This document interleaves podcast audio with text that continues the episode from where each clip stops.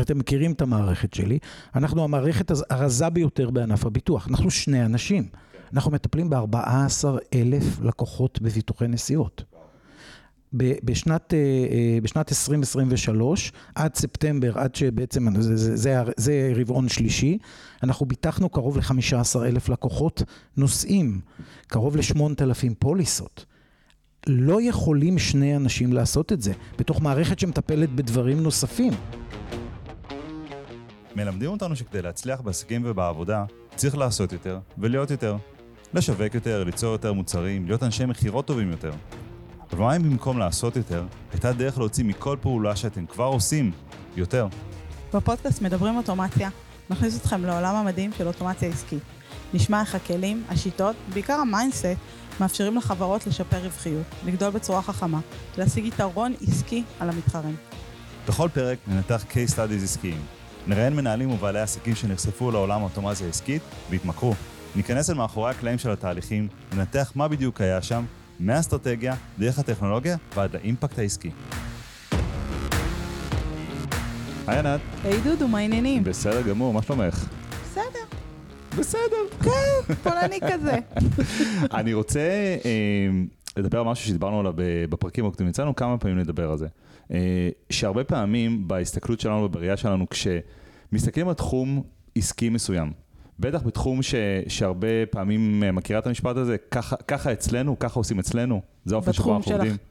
בתחום כן. שלנו ככה עושים, בתחום שלנו אי אפשר לעשות ככה, בתחום שלנו מאוד מסורתי, מאוד אה, ותיק, ככה עושים את הדברים בצורה מסוימת. ואנחנו שומעים את המשפטים האלה לפעמים כשאנחנו מדברים עם לקוחות, פחות ופחות לדעתי ככל שהמודעות לאוטומציה נכון, ולתהליכים עולה. נכון, מצד שני יש רגולציות ודברים כאלה שצריך לעמוד בהם, אז בדיוק, הרבה פעמים זה בדיוק, נתקלים אבל, בזה. אבל עצם המחשבה על, על המשפט של ככה עושים אצלנו, כאילו זה מה שיש, אה, אנחנו אמרנו יותר מפעם אחת, שדווקא בתחומים שבהם זה, זה ה mindset של רוב, ה, רוב העסקים ורוב נותני השירותים, שם דווקא יש את ההזדמנות המאוד מאוד גדולה למי שרוצה לעשות דברים אחרת ולהטמיע טכנולוגיה ואוטומציה ואת, ה, ואת החוויות לקוח ולשנות את התהליכים ולא להיקלע לתוך ה... ככה בדיוק, עושים. בדיוק, ולשנות את התהליכים ובסופו של דבר לפעמים גם, גם לשנות ממש ענפים. נכון. אה, וזה נושא נורא מעניין לעשות עליו זום אין, ולכן הזמנו אלינו את דורון הורנפלד, היי דורון. אהלן. מה שלומך? אני ממש בסדר. אתה יודע למה? למה? כי החלטתי. יפה. אז אנחנו, אתם תראו בשעה הקרובה שדורון הוא בן אדם סופר סופר חיובי. אה, דורון, אתה בעלי ומייסד של iClaim, זה בעצם ה tagline שלכם, זה הביטוח של הביטוח שלכם, ואתה תכף תסביר את זה, וגם של Premium Group, שזה בעצם בוטיק ביטוחי ל... ל, ל אה, בתחום הביטוח. בתחום הביטוח. ובעצם אנחנו הולכים פה לדבר על איך לקחת תחום שהוא נחשב, בעיני רבים אני חושב, למאוד אה, מיושן אולי ו, ועתיק, אה, ואיך עושים לו מתיחת פנים ואיך מסתכלים על העניינים והתהליכים אחרת, בהקשר של החוויית לקוח, בהקשר של העבודה של האנשים של סוכני הביטוח, ובהקשר של איך האוטומציה הולכת ומחברת את כל הדברים. אני אתן לך את הסלוגן, איך לוקחים את היפהפייה הנרדמת ומאירים אותה. יפה, מאירים אותה לעולם בהיר ו... לעולם שכולו אוטומציה. לעולם שכולו אוטומציה. אה, ספר לנו קצת עליך. אה, אין הרבה מה לספר בעצם, אתה יודע, אני סוכן ביטוח רגיל, מסורתי, עם אה, משרד קונבנציונלי. מאוד, מאוד קונבנציונלי. כן, כמו שאני אומר, תחשוב סוכן ביטוח, עכשיו תחשוב אחרת. בדיוק. אמ, אני 33 אמ, שנה בענף הביטוח, נכנסתי לענף הביטוח, כשאני נכנסתי לענף הביטוח, הייתי, עבדתי בחברת ביטוח, היה לנו מחשב אחד לעשרה עובדים. וואו. אה, נכון להיום, אצל, אצל אה, אה, המנהלת המקצועית שלי, יש שלושה מחשבים על השולחן עם שני מסכים. זאת אומרת, אנחנו מסתכלים על... שלא לדבר על זה שכל טלפון בכיס וכל אפליקציה של ה-CRM ושזה היא מחשב בפני עצמו. לגמרי, לגמרי. אה, עברתי אה, כמה סדירות בעולם הביטוח, הייתי שכיר בחברת ביטוח, גדלתי אה, בעולם, בעולמות התביעות של חברות הביטוח, מה שחשוב מאוד כשאנחנו נדבר ונציג את אייקלם, כחלק מהעולם האוטומטי.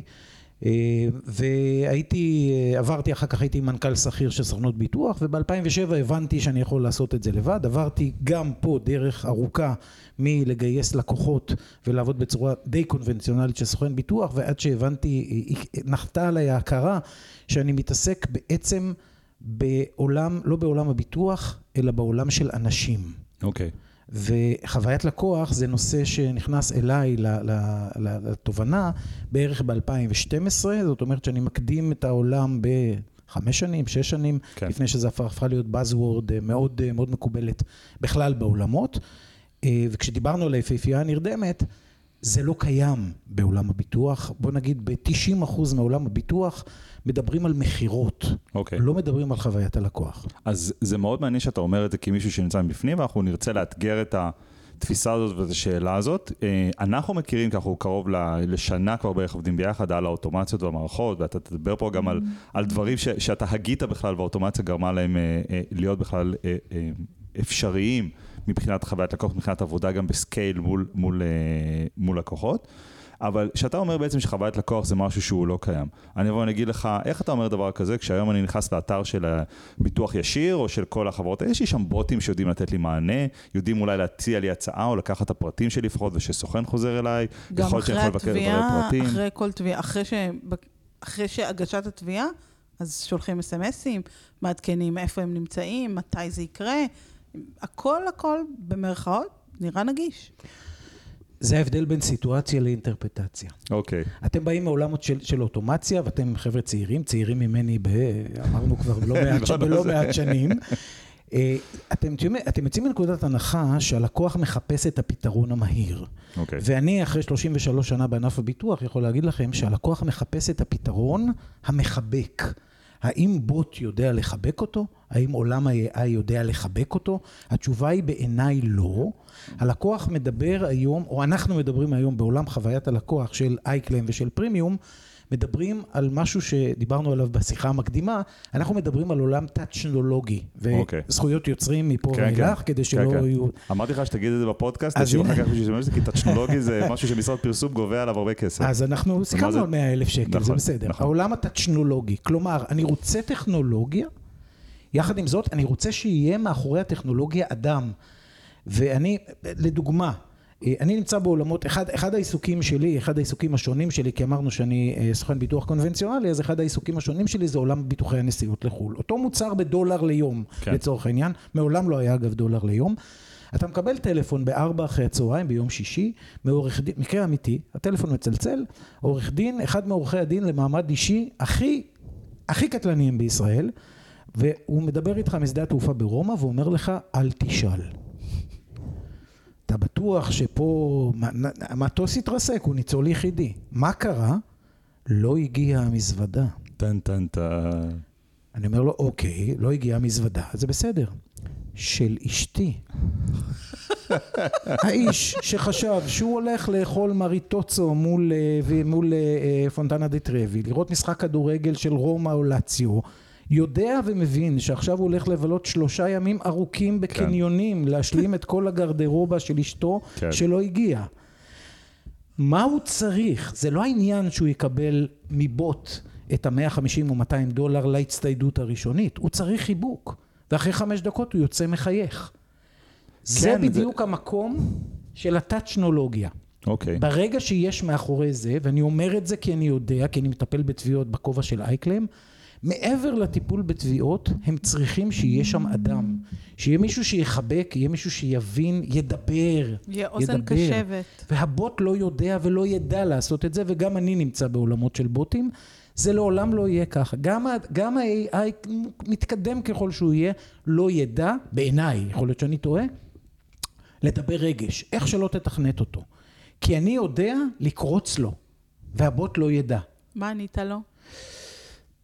אה, הראיתי לו את הצדדים היפים, שבהם הוא יצייד את אשתו בכרטיס אשראי, וילך להסתובב בין הנשים היפות של רומא. עכשיו, לא יודע אם הוא עשה את זה או לא, אבל זה כאילו, זה, זה הדבר הכי אישי בעולם. עכשיו, אני בתור פנוי, דיברנו על זה, אה, אה, מדבר היום על זה שאני לא, מה אכפת לי, אני מגיע ממזוודה של עצמי, כן? אבל אתה מסתכל על זה ואתה אתה הופך אותו, אתה הופך בעצם את המצב למחוייך. הוא לא בהכרח יעשה את זה, אבל בוא ניתן עוד זווית, עוד אבל, הסתכלות. אבל זה משהו שהוא, אה, שוב, אני חושב שבכל תחום אה, יש את מה שצריך לקרות ויש את איך הדברים קורים. סתם לדוגמה, אם ונדבר על משהו שהוא כאילו קל לי כי אני יותר מכיר, ביטוח רכב, אוקיי, למרות שזה לא, לא מה שאתם עושים, אבל ביטוח רכב זה תהליך נורא טכני בשבילי. מה, מה העלות, כמה שילמתי שנה שעברה, כמה אני הולך לשלם השנה, איזה כיסוי פה שם, ו- וזה טכני, אני לא, לא מחפש חיבוק, כמו שאני מחפש באמת פה לדוגמה, אה, שירות ברמה טובה, סבירה עד טובה ומחיר זול. לעומת זאת אתה צודק שכשיש לי תאונה אני צריך, אני כן, ואם זה משהו שהוא, לא יודע, אני צריך שיחזיק אותי, יגידו לי לאיזה מוסך ללכת ומה פה שם, אבל... אז יש בתוך המקום, מה שאתה תיארת נגיד, זה מאוד אישי, זה מאוד, אה, זה מאוד דורון גם, כלומר אתה יודע לתת, זה לא בהכרח משהו שהוא סקלבילי למישהו שבא ומסתכל ואומר, לדוגמה אני רוצה להקים פעילות עכשיו ביטוחית כלשהי או, או בכל תחום, ואני רוצה שיהיה פה scale, כי ב scale בסוף, דורון יש רק אחד, ולא משנה כמה קסם אני יודע לעשות, אי אפשר לשכפל אותך למיליון עותקים, אה, כדי שאתה תדבר עם מיליון אנשים בלי, בלי, בלי להתפשר על משהו, בלי להתפשר, בלי משהו בסוף כן ירד. אז איפה באמת עובר הקו בין, זה צריך לקרות, אני צריך לקבל את החידוש של הפוליסה שלי, אני צריך שאם עכשיו טבעתי משהו, אז טבעתי אה, את הביטוח על איזה משהו, אז אני יודע איך הדברים מתקדמים, שזה משהו שיכול להיות, שצריך להיות מנוהל מן הסתם ב-CRM, עם אוטומציה ששולחת לי גם אה, אה, דיווח של התביעה שלך עברה לשלב כזה או אחר, וזה כן אוטומציה יכולה לתת. וכן, אבל איפה מחברים את זה לטאצ'נולוגיה, לטאצ' האישי באמת ולחוויה? כי לא הכל הוא יהיה אישי, מן הסתם זה שאתה נתת לו את המענה הזה, זה לא שאתה מחפש עכשיו לטפל בכל התיק שלו ובכל המקרה. אתה צריך שברגע שתלחץ על כפתור, אז כבר כל הטיפול בזה שהוא יקבל את ה-200 דולר ליום, זה יקרה כבר בלחיצת כפתור. אז איך עושים את האיזון הזה באמת בין הדברים שצריכים לקרות? ושוב, בטח בעולמות שהם ארכאיים מבחינת אולי הטכנולוגיה והמערכות, לבין באמת המקום שאתה פה מכניס את היחס האישי ואת, ואת החוויה. תראה, השאלה הייתה נורא ארוכה, אני חייב להודות פה. אה, תראה, אני, אני שוב לוקח, מכיוון שאני איש, אני איש של, של storytelling, אני לוקח אותך, זה נכון. בעולם הביטוח יש שתי דלתות. יש את דלת הרכישה, דלת ההתפתחות נקרא לה, כן. שהיא טכנית. היא לא כל כך מעניינת. נכון. נכון, יש פה התאמה אישית, אבל כשאני מבטח את, ה, את הסובארו 2022 שלי, אין לי סובארו? או, לא, יש לי ג'יפ, אני. אוקיי. מאוד אוהב אותו. אה, את, ה, את הרכב שלי, אני מחפש שיהיה ביטוח שלהבנתי הוא מספיק טוב במחיר הזול ביותר, וזה כן. בסדר. נכון. האם זה נכון? לא בטוח, אבל זה גם, לא, זאת לא, גם לא הנקודה. בעולמות ביטוח הנסיעות, שאני אה, אה, אה, שולט בהם ואני מומחה בהן, למשל בביטוחי סקי, שזה תת התמחות בתוך עולם ביטוח הנסיעות, כן. אנשים מדברים על מחיר, ואז אני, אני מסביר להם במקומות שבהם אני מסביר להם, כי אחר כך זה כבר עובר להיות אוטומטי, שאני לוקח אותם לתמונה שבה הם נופלים על המסלול. אם הם לא יבינו את הדבר הזה בזמן אה, עריכת הביטוח, ואתה רואה שאני נמנע מלקרוא לזה למכור ביטוח או רכישת הביטוח, אם הם לא יבינו את זה, הם לא יבטחו את עצמם בצורה הנכונה. כלומר, יהיו חסרים להם מרכיבים שהם לא יכולים לתאר לעצמם. אני, אה, סלוגן שלמדתי ממקום אחר, אני סוכן ביטוח, אני פותר לך בעיות שאין לך מושג שיכולות להיות לך, בדרכים שאין לך מושג איך הן, יכולות להתקיים. אוקיי. Okay. זאת הנקודה. אני צריך לצפות את ה-unexpected ולא את ה-expected. אני חוזר לשאלה שלך לגבי ביטוח הרכב. נכון שבביטוח הרכב השאלה היא כמה זול יצא לי הביטוח, יחד עם זאת 12 בלילה, חורף, בום, תאונה. אתה לא יודע מה לעשות. כן. האם אתה רוצה שמאחורי שפופרת הטלפון יהיה מישהו שיענה לך? להגיד לך שרוב סוכני הביטוח עושים את זה? התשובה היא לא. ולכן, כמו שאתה אומר, אי אפשר, הוא קשה ליצור דופליקטים, או כמו שאני אומר, אם סוכני הביטוח היו יודעים לעשות את עבודתם כמוני, הייתי צריך למצוא עבודה אמיתית. כן. זה בעיה. אבל כמובן, אנחנו מדברים פה בציניות ובחיוך, כדי שיהיה קצת יותר מחוייך בימים שלנו. הרעיון הוא לייצר מצב שבקצה הסקאלה, בפסגה, על השפיץ של ההר, יהיה בן אדם. כל היתר דברים שלא צריכים אותי, כי באמת, באובדן מזוודה לא באמת צריכים אותי. אוקיי. Okay. אבל באובדן מזוודה של אותו לקוח, שהוא הוא, הוא רגיש לדברים של אשתו, מאוד, הוא מאוד מאוד צריך אותי לשלוש דקות האלה של החיוך. הבנתי. זה הדבר, זה המקום. עכשיו יש דוגמאות כאלה, כמה שאתה רוצה, אנחנו יכולים, כמו שאתה אמרת, פודקאסט של שבע שעות רק על דוגמאות. זה אני, סיפורי ביטוח. אני מבין, אני מתחיל להבין את המהות, כי בעצם אתה אומר, תקשיב, התהליך עצמו, אה, לאורך השלבים השונים שלו, יש לו את המורכבויות שלו. יש לו את המורכבויות. אם, אם, הטכ... אם נשתמש בטכנולוגיה כדי לטפל בכל הדברים שטכנולוגיה עושה הכי טוב, גם מעקבים, אה, התראות, להודיע ללקוח דברים כאלה ואחרים, יתפנה לנו כסוכני ביטוח, רוחב פס, בשביל לתת את היחס האישי. אמת. מבלי להתנפח עכשיו להיות סוכנות של יותר ויותר ויותר ויותר סוכנים, שבסוף גם צריכה להתפשר על רמת השירות או להתפשר על רמת הלקוחות, כי צריך בסוף לשלם 100 משכורות בסוף החודש. אמת. בואו בוא, בוא נדבר, אתם מכירים את המערכת שלי. אנחנו המערכת הרזה ביותר בענף הביטוח. אנחנו שני אנשים. כן. אנחנו מטפלים ב-14 אלף לקוחות בביטוחי נסיעות. וואו. בשנת, אה, אה, בשנת 2023, עד ספטמבר, עד שבעצם זה, זה, זה, זה רבעון שלישי, אנחנו ביטחנו קרוב ל-15 אלף לקוחות נוסעים, קרוב ל-8,000 פוליסות.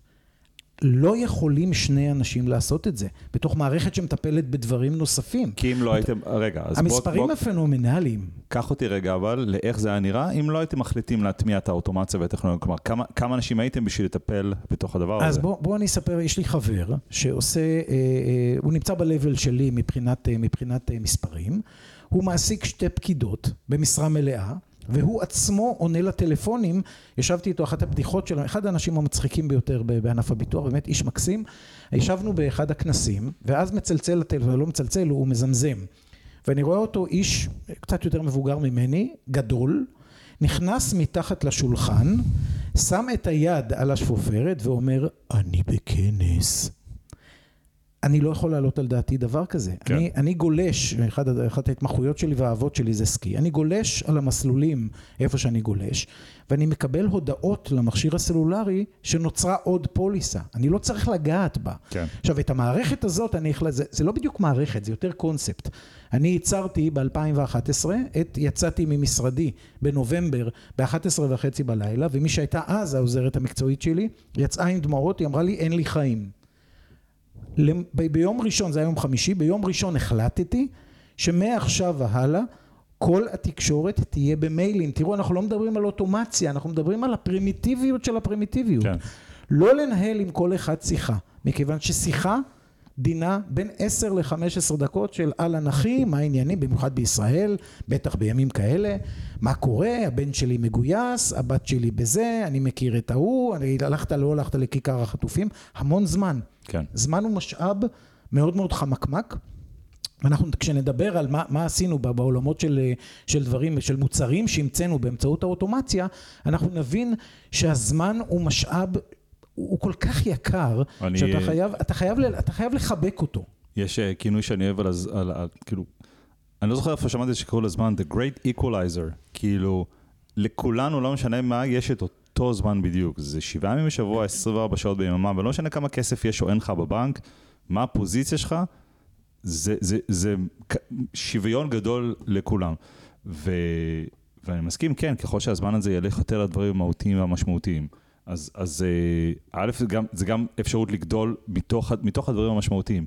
כי בוא, בסוף, אם, זה שכשלקוחות יבואו אליך, תהיה להם פוליסה בסוף, כלומר תיפתח רשומה במחשב, כלשהו של, של חברת הביטוח, זה מה שצריך לקרות, לא משנה מה. זה go to the chain, זה חייב לקרות, אחרת אין, אחרת אין לך לקוח, אחרת לא נתת שירות. נכון. מה הפעולות שצריכות להתבצע בדרך לשם, מה הדרך לשם ומה הטאצ' פוינטים שלך לעומת מה הדברים שהאוטומציה עושה, זה ה... זה הדיפרנציאטור הגדול אה, בהשקעה. אז, אז מה הייתה בעצם הגישה שלכם כשבאתם, והאם ב-iClaim זה היה בעצם שבאתם ואמרתם, אנחנו רוצים לעשות את זה אחרת, או שכבר לפני, ואיפה באמת, אה, קח אותנו דרך איך לוקחים, שוב, עולם תוכן שהוא אה, מיושן ותהליכי ודברים שצריכים לקרות, ואיך מסתכלים עליו, איך מתחילים לתכנן בתוכו, מה ממנו יהיה אוטומטי ואיך, ומה לא. אז בואו, אה, אה, ענת ודודו, תנו לי יד, ונצא למסע של אייקלים. אייקלים נולדה לגמרי במקרה, אני במשך שנים מטפל בתביעות. מטפל, יודע לטפל בתביעות כחלק מפרימיום סוכנות לביטוח, טיפלנו בתביעות, ואז נחתה עלינו הקורונה. והקורונה עצרה את כל הפעילות של פרימיום, בפרימיום היו שלוש פעילויות משמעותיות, אחת פנסיונית, שתיים, הדרכות והכוונות של סוכני ביטוח, לימוד לסוכני ביטוח, ושלוש ביטוחי נסיעות לחו"ל. אנחנו מבינים שב-16 במרץ, כשאני יוצא מהבידוד ונכנס לעולם של סגר, אין טיסות, חלקים נכבדים מעולם העבודה בישראל נמצאים בחל"ת, ואי אפשר לעשות התכנסויות. שלושת הרגליים, שלוש הרגליים, סליחה, זו עברית נכונה, שלוש הרגליים של פרימיום סוכנות לביטוח נקטעות באחת. אין עסק. וואו. ועכשיו, מה עושים? ואז, לא יודע מאיפה, מאיפה דיברנו על פיית החנייה כשהגעתי לפה, אתה מתפלל טוב טוב לאלוהים או לא משנה למי, ופתאום מגיעה אלינו אישה מבוגרת שמבקשת שנטפל לה בתביעת סיעוד, ואז יורד האסימון, ככה נולדה אייקלם דרך אגב, אוקיי. יורד האסימון שככל שיהיה ביטוח בעולם, יהיו תביעות. עכשיו, בואו נשחט כאן באכזריות פרה קדושה אחת, שאומרת, סוכן הביטוח, איתו עשיתי את הביטוח, יטפל לי בתביעה. אז אני שוחט את זה. סוכני הביטוח יודעים לטפל בתביעות שהן תביעות יחסית. פשוטות, כן. אבל מה קורה עם סוכן ביטוח שעובד, שחי בעולם שלי, שהוא עולם של פנסיוני, והוא צריך לטפל בתביעת אובדן כושר עבודה מורכבת. יש לנו עכשיו, אה, לא עלינו, כמות של אלפים שימצאו בפוסט טראומה כן. וילכו לתבוע את קרן הפנסיה שלהם. תשאל את סוכני הביטוח, 80% מהם לא יודעים האם קרן הפנסיה מכסה אובדן כושר עבודה כתוצאה כתוצאה מפוסט טראומה. או לחילופין, עוד דוגמה אחת קצרה, האם אישה שנמצאת בהיריון ובעלה נהרג בקרב, או לא חשוב, קיבל אה, התקף לב, או לא עלינו אה, נטבח בטבח, האם לתינוק מגיעות זכויות מכוח קרן הפנסיה? הם לא יודעים. למה? כי הם עסוקים בלמכור. ולא סתם אמרתי, אני מוכר דבר אחד, את היכולות שלי, את העובדה שאני אהיה שם ביום שבו אתה באמת תצטרך. וכשאתה חושב שאתה צריך מחיר לרכב, אני אומר לך שאתה צריך, ואנחנו לא מתעסקים בביטוחי רכב, אתה צריך אותי באותו לילה גשום, ב-12 וחצי בלילה, שאני אגיד לך, תקשיב דודו, יהיה בסדר. כן. זה מה שאתה רוצה לשמוע. זה מתחבר לנו בחזרה. אז אייגלם נולדה משם, משם יצאנו לדרך, הקמנו חברה, והבנו שאנחנו יודעים לטפל בתביעות מורכבות. כשאני עמדתי על כך שאותה אישה בת 78, מאוד אמיצה, שמגיעה בקורונה, ואני מנגב את המסמכים שהיא מוסרת לי עם... אה, עם אה, אה, אלכוג'ל? עם אלכוג'ל, לא עם אלכוג'ל, עם, עם, סמרט, עם הסמרטוטים האלה שהיה לנו פעם אחת פעמים. הבנתי שאני לא מוכן שרופא ייכנס לבית של בעלה, שהוא היה בן 82, שהוא סיעודי. כי זאת, איך אנחנו נגדיר את זה? אשכרה קבוצת סיכון. מה פתאום שייכנס רופא מבחוץ, לא משנה עם, עשר מסכות, זה בכלל לא חשוב. וכשאני הצלחתי להעביר את חברת הביטוח מהעולם, כמו שדיברנו, הסטנדרטי שחייבים לשלוח רופא להערכה הערכה תפקודית, והצלחתי להעביר תביעה בכוח המסמכים בלבד, הבנתי שיש לי פה כוח שלאנשים אחרים אולי אין. או יכולות לשכנע שלאנשים אחרים אולי, אולי אין. ומי שמגיע היום לאייקלם יודע שאנחנו יודעים לעשות, להפוך את, ה, להפוך את הלא לכן, או כמו שלמדתי, שוב, זה לא סלוגן שלי, אה, אנחנו, אה, ניסים אנחנו עושים כל יום, הבלתי אפשרי לוקח קצת יותר זמן. אוקיי. זה בדיוק, זאת בדיוק ההגדרה, ככה אנחנו עובדים. מכאן יצאנו לדרך שבה אה, הקמנו את הקונספט, את החזון שאומר, אני, אפרופו דיברנו על חוויית לקוח, בוא ניקח את יום התביעה, או את הליך התביעה, ונהפוך אותו לחוויית לקוח.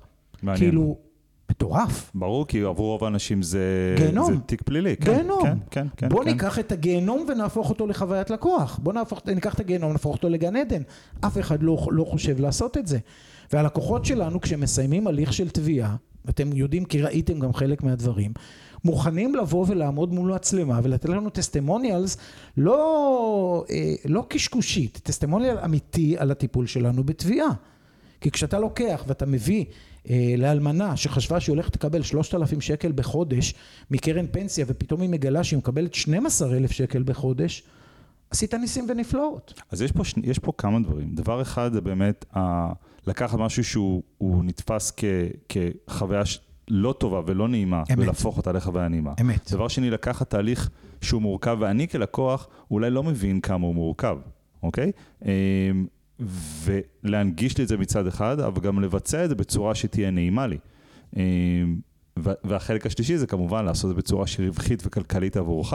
בדיוק. כי בסוף אם אתה מבלה מאות שעות על כל תיק כזה, אתה, אתה, אתה לא תהיה כלכליסט. זאת אומרת, לגמרי, לגמרי. זה אני, ממש... אני, אני אכניס פה כי השאלה הייתה לגבי אוטומציה, לשם כך התכנסנו, ואז יום אחד, אחרי שאייקלן כבר קיימת ועובדת ושרה והכל טוב ויפה, נוחתים עליי בשבוע אחד שישה תיקים.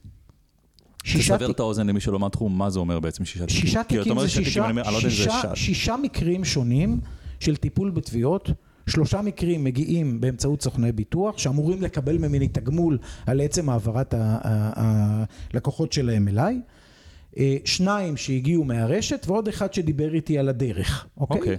עכשיו, זה, זה, זה שישה מקרים שאנחנו צריכים לטפל, אני מזכיר, אנחנו שני אנשים, והתחלתי לגלות שמתבלגנים לי הניירות על השולחן. Mm. בוא בוא בוא נתחיל לדבר על הדבר הזה שנקרא ניירות על השולחן. זה בדיוק העניין. הניירות על השולחן התחילו להתבלגן, אנחנו שייכנו אה, תיקים רפואיים של א' למקרה של ב'. אנחנו אה, לקחנו תיקים שלא הבנתי, לא ידענו האם הם הגיעו אלינו באמצעות סוכן שאני צריך לתגמל אותו על עצם ההפניה, או הגיעו אליי ישירות. כן. מה המשמעות של... האם הוצאתי הסכם ייצוג ושכר טרחה ללקוח מספר 3? מה קורה עם לקוח מספר 5? האם הוא החזיר לי את הניירת שאני צריך? כל המעקב. בקיצור, נשכבתי על הגב והרגשתי כמו ג'וק שריססו אותו לגמרי, פרפרתי. אמרתי, סליחה חברים, עוצרים הכל. עכשיו כבר היינו ב- או ב- במקום שבו כבר שיווקנו, כבר יצאנו לרשתות. והמשמעות של עצירה ברשתות זה מוות. כן. לא צריך להגיד לכם, אתם אנשים של רשתות. התחלת לשווק, התחלת להוציא את המודעות לרשתות, התחלת לדבר עם סוכנים שהם מאגר אה, משמעותי של הפניות עבורנו, ופתאום אתה לוחץ, אני קפצתי על הברקס, עצרתי את הרכב הזה לפני שהוא ייפול לתהום, כי היינו הולכים לאיבוד. ואז אני אומר, אני לא מוכן לעבוד בצורה כזאת, אני רוצה שהכל יהיה אוטומטי. עכשיו אני אפילו לא יודע מה אני אומר. כן. אני, לא, אני רק יודע שהתהליך שבו אני מתנהל הוא תהליך שהוא לא נכון, הוא תהליך שהוא יגמור אותי. ואם ייכנסו לא שישה, אלא שישה עשר תיקים, אני אצטרך פה עוד שתי פקידות. כל אחת מהפקידות זה עוד עשרת אלפים שקל. רגע, רגע, רגע, כל המודל הכלכלי השתנה פה. כן. ואת זה אני לא מוכן לעשות. ואחד אוקיי. הדברים שאנחנו מדברים בינינו, דודו, אתה ואני, אנחנו אומרים, אתה יכול לעשות אחד משניים. או על הקפסיטי הזה של כוח האדם, לייצר הרבה יותר, או לייצר את מה שאתה מייצר היום עם כוח אדם קטן בשליש, כן. בחצי, לא משנה במה. תבחר מה אתה מעדיף. כי האוטומציה היא פלא פלאים. היא לוקחת את כל מה שעשיתי בעבר במגע יד, והופכת אותו ללא מגע יד. נכון. היא מייצרת היום, פשוט אנחנו מגיעים אחרי הצגה שהצגנו לסמנכ"לית באחת מחברות הביטוח של המערכת של אייקלם, לקח לנו אה, שלושת רבעי שעה לאסוף לה את הלסת מהרצפה. זה לא פשוט להראות לסמנכ"לית של חברת ביטוח שמשקיעה מיליארדים באוטומציות, שאנחנו הקטנים עם שני עובדים, עשינו, בנינו מערכת שזה חלום של כל אחד. כן. עכשיו, בוא נזכור, אתה הצגת את זה נכון בהתחלה. אנחנו חיים ב- בתוך, בתוך ענף שהוא סטגנטיבי, הוא, הסטגנציה זה שם המשחק שם. כמו שאמרת, ככה זה אצלנו. נכון. וזה זה דבר שהוא הוא, הוא נורא קשה, הוא נורא קשה להבין, ש- ואחר כך אנחנו נדבר על דברים ש, ש, שלמדתי אה, למדתי לאחרונה על אוטומציה, וזה בדיוק, וזה בדיוק הדבר, אנחנו נדבר על זה אחר כך.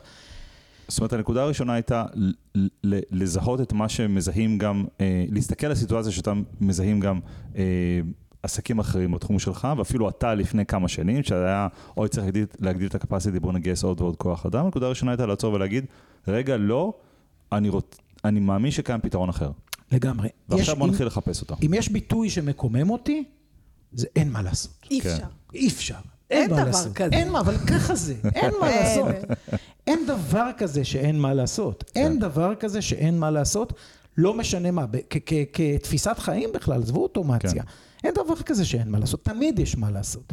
עכשיו בואו ניקח את זה למקומות מאוד קיצוניים, סליחה על, ה, על הכדרות שאני הולך להכניס פה עכשיו. אדם חולה בסרטן סופני. נכון שאין מה לעשות לגבי המחלה, אוקיי? האם אין מה לעשות ועכשיו צריך לשבת בבית ולחכות למוות? התשובה ממש. היא לא. קחו למשל את ענת גוב או את מירית הררי, שתי דוגמאות מאוד בולטות. אגב, שונות לגמרי במהות. הם חיו את החיים עד השנייה האחרונה. כן. זאת מורשת לילדים? ברור שאין מה לעשות לגבי הבעיה הספציפית הזאת. אבל האם אין מה לעשות ועכשיו צריך לשבת ולחכות לחסדי שמיים? ודרך התשוב- אגב, גם, גם, על, גם על מה לעשות לגבי המחלה עצמה, אם כל החוקרים וכל הרופאים יסתכלו על סרטן כאין מה לעשות, אף אחד לא יחפש תרופה. נכון, אז נכון. אני מסכים שזה לא בידיים שלנו, ו... אבל איך אנחנו מעבירים את הזמן ואת כל מה שקורה עד לשם, זה לחלוטין, אה, זה לחלוטין בידיים שלנו ושל כל אחד שבא ומסתכל ואומר, סבבה, אני מבין שככה עושים את הדברים אצלי בענף, אני רוצה אחרת. בדיוק משם. מגיע אייקלם. בדיוק- בדיוק בדיוק משם מגיע אייקלם.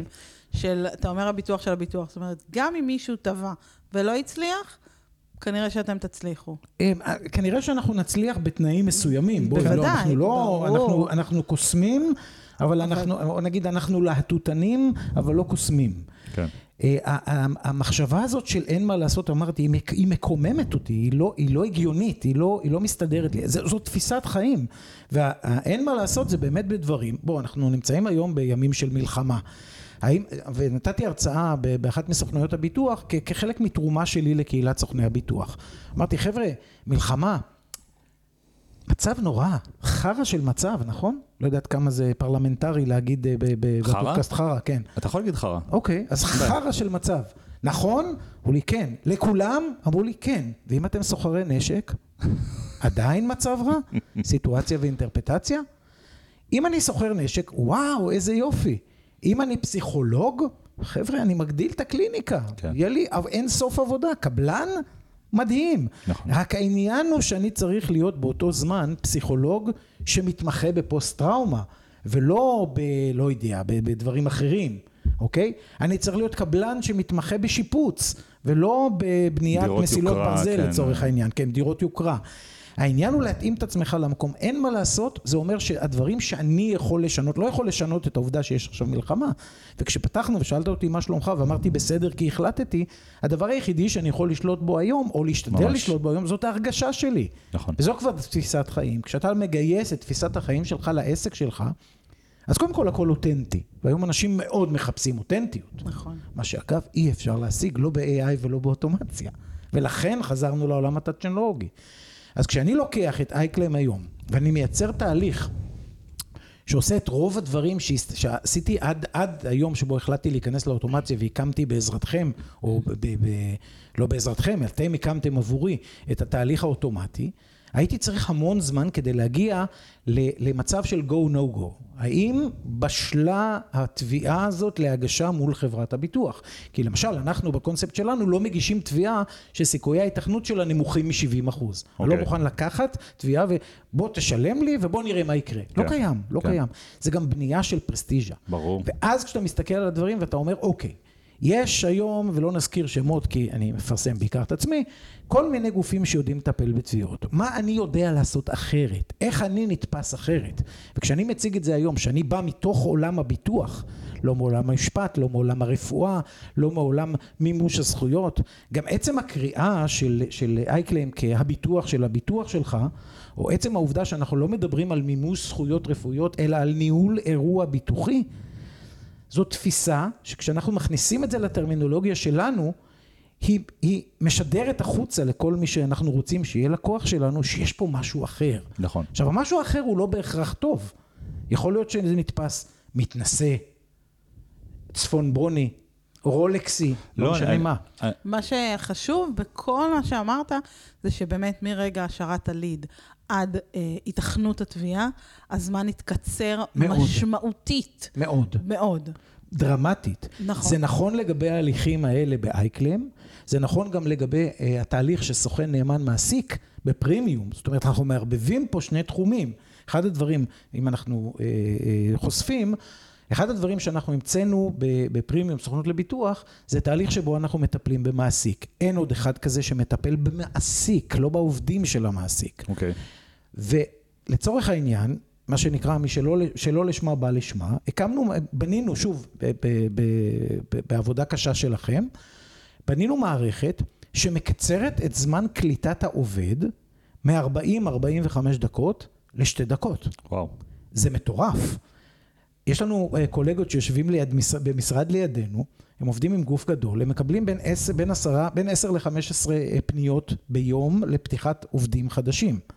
תכפילו את זה ב-45 דקות, הם צריכים להביא לפה כוח אדם, שהיום בעולמות הרווח או ההכנסות בעולם הביטוח, הופכות את העסק להפסדי, זאת אומרת הם עובדים יותר עם יותר לקוחות ומפסידים. אבל החסם, החסם לפה הוא, אה, טכנולוגי בלבד, כלומר, לקחת תהליך של 45 דקות, אני, אני לא ארד לפרטים, אוקיי? אבל בואו נשתמש רגע בסיסמאות של לקחת תהליך של 45 דקות ולהוריד אותו לשתי דקות. הרי לבוא ולאפיין מה הפעולות שצריכות לעשות, לבנות לזה את הטופס, את הבוט, נמצאים- את ה... הם פשוט נמצאים בתחום שהם לא יודעים שזה אפשרי. אז זה, זה, זה בעיקר mindset? ש- זה בעיקר בעיקר בעיקר, mindset? בעיקר. בוא, בוא, בוא נגיד ככה. התהליך נולד מזה שחברתנו היקרה יפעת באה ואמרה עליה. לי, ענת, את יכולה לעשות לי טופס כזה, רק שאני אוכל להכניס לשם את הזה, ו- ואז פתאום זה התגלגל אנחנו מדברים על והתגלגל. נאמן, אנחנו מדברים על כן, נאמן כן, מעסיק. ככה כן, זה כן. התחיל, ככה, תעשי לי רק טופס, אני אמלא את השמות, מה הבעיה? ו- ופתאום זה נהיה מפלצת. כן, זה בפירוש נהיה זה מצוות. זה- ממש. ואגב, אנחנו נמצאים היום בהליך ש- ממש תחילי של חינוך שוק המעסיקים. כאילו, אני מגיע למעסיק, והמעסיק אומר לי, אבל יש לי. ואני אומר לא לו, כזה. לא, לא, זה לא שזה לא כזה. הקונספט אומר, יש לי. יש לי סוכן שמטפל בי. יש לי דבר שנקרא מתפעל, נעזוב את זה, זה, שמטפל בי. מה, אתה בא גם לטפל בי? וברגע שאנחנו נכנסים לתוך הרזולוציות של מה אנחנו עושים, הם נשארים עם לסת על הרצפה. אנחנו מטפלים היום באחד, באחד ממוסדות הפיננסיים בהקמה הכי מרשימים שהולכים להיות במדינת ישראל. המלחמה עצרה, אני מעריך שבמהלך 2024 כולנו נחשף אליו. זה בנק בהקמה. אוקיי. ואנחנו מלווים את תהליך קליטת העובדים שם. הבנק הזה הולך להיות בנק דיגיטלי, לא מה שקיים, בעולמות אחרים, משהו ברמות אחרות לגמרי. וההליך הטכנולוגי הזה, התהליך הדיגיטלי האוטומטי הזה שאנחנו מייצרים, מכניס אותנו, בוא נזכור, עסק של שני אנשים, לבנק של אחד האנשים הכי עשירים, ב- אני לא אגיד כן. בעולם, אחד מ-200 האנשים העשירים בעולם, שבונה בנק בישראל, ואנחנו נמצאים שם בכניסה הראשית, לא, אף אחד לא עשה לנו טובה. כן. והדבר הזה מאפשר לי כעסק קטן לרקוד עם זאבים, מדהים. לישון עם אריות, בואו, זה, זה, זה הדבר המרכזי. אני לא צריך להיות גדול, אני לא צריך להיות עם, עם, עם 400 עובדים כדי להיות במקום הזה. מדהים. מאפשר לי הקטן להתגנב פנימה ולייצר... אה, אה, אימפקט. הייתי- בדרך, כלל הייתי קורא לזה גרילה, אבל זה לא, זה לא ביטוי טוב לימים אלה, אבל לייצר אותי כ, כסוג של ממזר קטן, שעושה הג'ימיני קריקט הזה שיושב על הכתף, ומייצר את התהליכים האלה. וזה נכון, זה התחיל מבואו נ- בוא נעשה טופס. נכון. ופתאום נוצרה פה מערכת שמקצרת זמנים ועושה דברים מופלאים, שאני חושב שגם אני, בתור מי שהגה את הרעיון, הרי אני הוגה רעיון והולך הלאה. כן. מי שהגה את הרעיון ונותן לענת, לך, ליפעת, לעבוד על זה, אה, אני, אני עוד לא בטוח שאני יודע לאן הדברים האלה יכולים להתפתח. כי פתאום אנחנו מדברים על מערכת שיכולה לא לשרת את המעסיק, אלא לשרת את הסוכן. ופתאום לא רק השירות של סוכן נאמן מעסיק, אלא המערכת עצמה. שזה דרך אוי. אגב, זה, כן. זה דרך אגב ממש, אנחנו מדברים הרבה על זה שמבחינתנו אוטומציה אגב זה כלי לפיתוח עסקי. לגמרי. יותר, יותר מכל דבר זה כלי לפיתוח, עכשיו פיתוח עסקי יכול לבוא כי אני עושה אה, דברים שפעם לא, לא יכולתי לעשות, אה, ופיתוח עסקי גם יכול לבוא אם אני, אם אני מצליח לייעל ולהעיף דברים שהייתי עושה ולפנות לי רוחב פס, אולי לעשות את זה בסקייל עכשיו יותר גדול. חשוב לי לחזור לענת למה שאת אמרת. כי יש פה, אני חושב שלקח מאוד, משהו מאוד חשוב לכל, לכל מי שמאזין, כי את בעצם ישבת עם הלקוחה, ישבת עם יפעת, והיא אמרה לך, תעשי לי טופס, ואז את, כי את, אה, מה שנקרא, את, את לא יכולה שלא, את לא נכון. יכולה שלא להסתקרן ולשאול ולהבין את הסיבה, כי את כבר יודעת שטופס הוא לא משהו מנותק באוויר, הוא לא חי בוואקום, אלא הוא מוביל לאנשהו, התחלת לשאול למה, למה את צריכה, למה את צריכה, וזה משהו שקורה המון, ואם חושב שאני רוצה להגיד למאזינים פה, כשאתם עובדים עם, עם, עם איש אוטומציה טוב, עם מישהו סיסטמטי, מישהו טכנולוגי, תיתנו לו את התמונה בדיוק, הגדולה. תנו להם, את ה- תנו להם את החלום לאן אתם רוצים להגיע, אל תגידו להם תעשה לי רק טופס. עכשיו, כי יכול להיות שבן אדם מאוד מאוד טוב, שהוא, שהוא אם ענת הייתה ביום, ביום מסוים אה, לא רוצה, לא, לא שואלת, או טרודה, או עסוקה במיליון דברים אחרים, אתה אומר, אין בעיה, יפעת, קחי טופס. כל הסיפור הזה של להקים את בכלל את, את המוצר החדשני הזה, היה מתבזבז.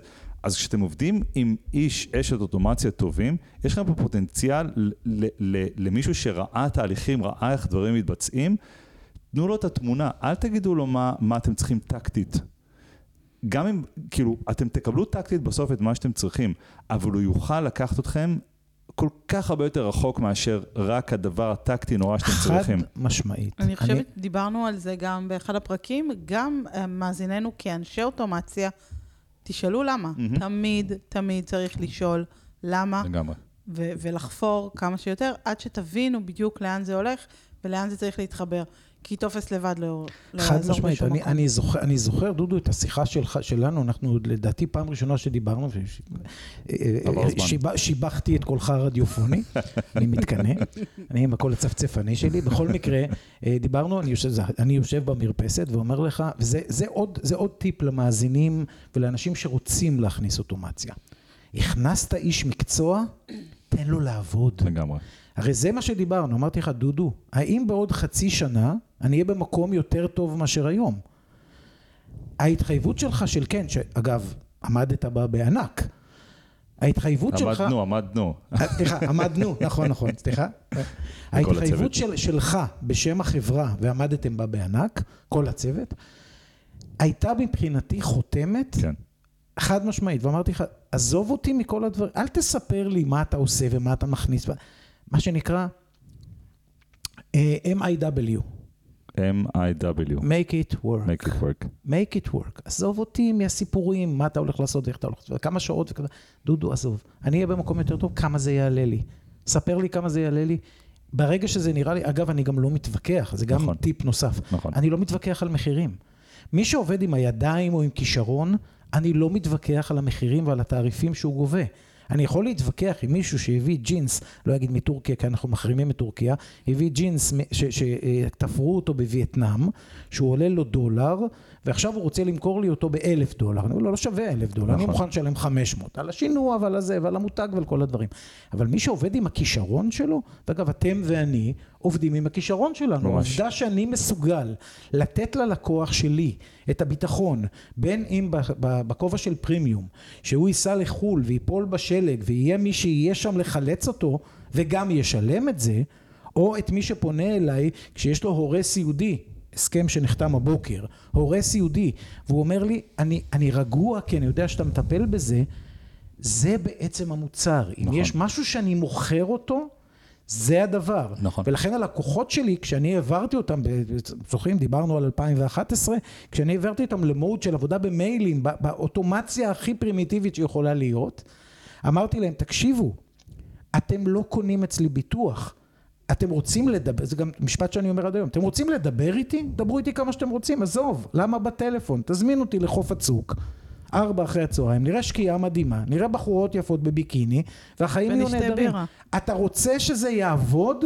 תכתוב. כן. ואנחנו העברנו לקוחות שלנו, באמת מבוגרים בחלקם, מאוד, אה, איך נקרא לזה, אינטנסיביים בחלקם, לעבודה במיילים. אנשים שהיו מתקשרים אלינו על כל פיפס, על כל קבלה קטנה של 20 שקל, העברנו אותם לעבודה במיילים. זה הופך את החיים לאחרים לגמרי.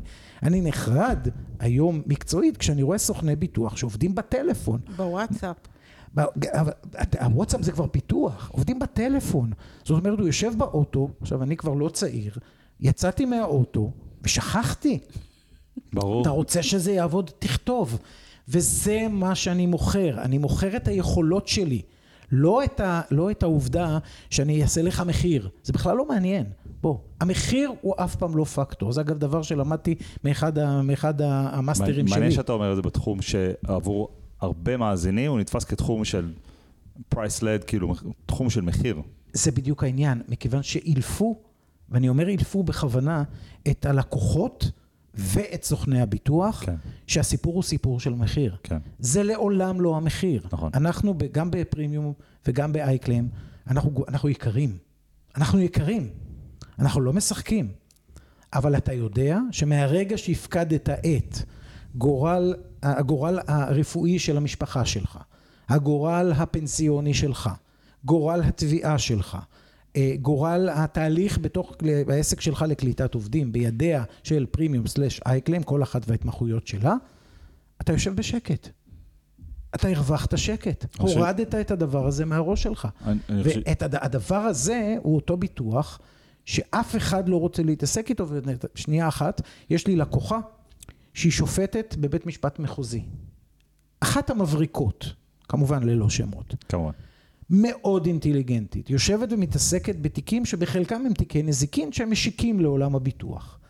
once היא שומעת את המילה ביטוח, היא הופכת לילדה בגן חובה, היא מסרבת להבין, מסרבת להבין, זה נורא, אנשים יש להם טראומת ממש, ביטוח. ממש. וכשאני מפשט את זה, ואני מעביר, בעוונותיי, לימדתי דורות של תלמידים בעולם הביטוח, אני מעביר את זה לעברית, מה שנקרא, אני בכלל לא איש ביטוח, אני מתרגם לך את זה מביטוחית לעברית. זה כל כך, אה, ענת, אני רואה פה כל כך הגבלה למה שאנחנו עושים, כי העולם שאנחנו עוסקים בו הרבה פעמים הוא עולם של אינטגרציות ו-API ומערכות ואפליקציות, ובסוף זה נכון שאם יושב לקוח שזה נורא בדמו וזה נורא מעניין אותו, אז הוא ירוויח גם את הערך המוסף של אה, להכיר מערכת חדשה או להבין איזה סט יכולות חדש.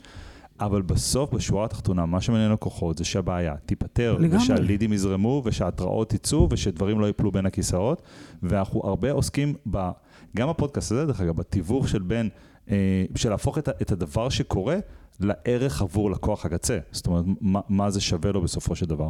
אה, ו, ומה שאמרת, גם אם אתם הולכים כאילו אנשי מקצוע, תנו להם לעבוד, של, שלא ישתמע למאזינים שזה כאילו... לא לנהל את האירוע או לשחרר ידיים ושהדבר הזה לא יקרה. לא, ת, ת, זה, זה, זה בסוף תהליך כמו שאנחנו עושים וכמו שעשינו איתכם, הוא שיתוף פעולה. חד משמעית. אתם חייבים להביא את ה... אני, ואנחנו אומרים את זה כל הזמן. אין לנו את הידע המקצועי, אף פעם לא אין לנו את הידע המקצועי בתחום, כמו לקוח שכבר עושה את, את העבודה הזאת כבר חמש, עשר, חמש עשרה שנה. מה שיש לנו כן, זה את ההבנה של, של תהליכית איך אפשר לבנות את הדברים יותר טוב, וטכנולוגית אפשר לבנות את הדברים יותר טוב. ה, ה, האחריות היא משותפת, העבודה היא משותפת, ובסוף גם התוצר, הילד הזה, הוא, הוא, הוא, באמת, הוא באמת משותף, הוא ביחד. מעבר, מעבר לזה, אני, אה, מכיוון שהעסק שלי הוא, הוא אני רק 50% מהעסק שלי בכמות כוח האדם, אבל גם בעסקים גדולים. אני חושב שענת הייתה יותר בתוך התהליך, אז היא מכירה את זה.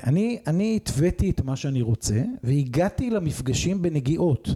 זאת אומרת, הרבה פעמים אני לא מבין מה קרה, ואני גם לא רוצה להבין מה קרה. אני רוצה לדעת שהתוצאה היא, היא התוצאה שאני רציתי, או טובה יותר, מה שקרה איתכם בעצם, טובה הרבה יותר. אני לא צריך להיות בתוך התהליך ולדעת את האפיונים, ופה נזרקו שמות כמו מירו ואיירטייבל וכל מיני דברים, שעד היום אין לי מושג מה הם, בסדר, אני לא צריך להיות בזה. נכון. אני צריך להמשיך לשווק את העסק, כדי שוואנס המערכת הזאת תהיה קיימת, יסתערו עליי אלפי לקוחות. אם אני בתוך התהליך ועכשיו אני הולך לשווק אותו, הפסדתי time to market. זה נכון. הרעיון, אני צריך להיות בשוק כל הזמן. יותר מזה, אנחנו, אנחנו מכרנו את, ה, את ההבטחה שהולכים להיות פה דברים שלא היו מעולם בשום מקום. ואני עמדתי מאחוריהם, כי אוי ואבוי לי, אבל עזבו אותי, אוי ואבוי לכם, אם ההבטחה הזאת לא הייתה מתממשת. נכון. ובסופו של דבר היא התממשה מעל ומעבר לכל, לכל חלום. אבל הרעיון הוא שיהיה אדם אחד שמרכז את הדברים ועושה את העבודה מאחור. לנו אה, נפלה הזכות, לשל- לכולנו בעצם, לעבוד מול מישהי כמו יפעת שהיא שקדנית מאוד ולמדנית מאוד, ו- וזה זה באמת נכס. ושלא יעלו פה מחשבות אה, לאף אחד ממי לגנוב שמקשיב. את יפעת. אי אפשר לגנוב את יפעת, אנחנו, אני, היא אזוקה אליי, אה, אבל במקום הזה נתתי לה לעבוד, נכון, לעשות, את, נכון. להגשים את הפ... ומסתבר, פתאום אתה מגלה ש, ש, שהיא מדהימה. היא עזוב, אתה גם. מגלה שהיא רואה את הדברים, לפעמים אה, מ- ב- ברמת השטח, ברמה היומית. בצורה הרבה יותר חדה ומדויקת ממה שאתה חשבת, כי חד מלמעלה ראית משמעית. משהו אחד, היא רואה למטה משהו אחר, והיא בסוף בונה את זה לאנשים, ש... ל...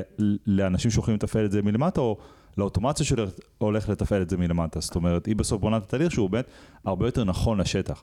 אז אנחנו... כאילו בוא תיתן פה איזה כמה אה, אה, כיוונים ודיוקים למי שרוצה לקחת באמת תהליך מעולם ישן או מעולם, או מככה עושים, אה, איפ, איפה להתחיל ואיך להתחיל, מהם האבנים הגדולות שחשוב לנקות ולהוציא מהדרך למי שעכשיו רוצה לעשות ולעשות את התהליך שאתה אומר עכשיו בעולמות ה... whatever. אני חושב שהשלב הראשון, התפיסה הראשונה זה הכנות. אתה צריך להיות בעולם של כנות כלפי עצמך, כנות עסקית. אוקיי. ולהגיד לעצמך, יש לי קודם כל בעיה.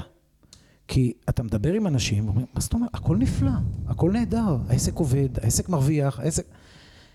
הדבר הראשון זה לה- להכיר בכך שקיימת איזושהי בעיה.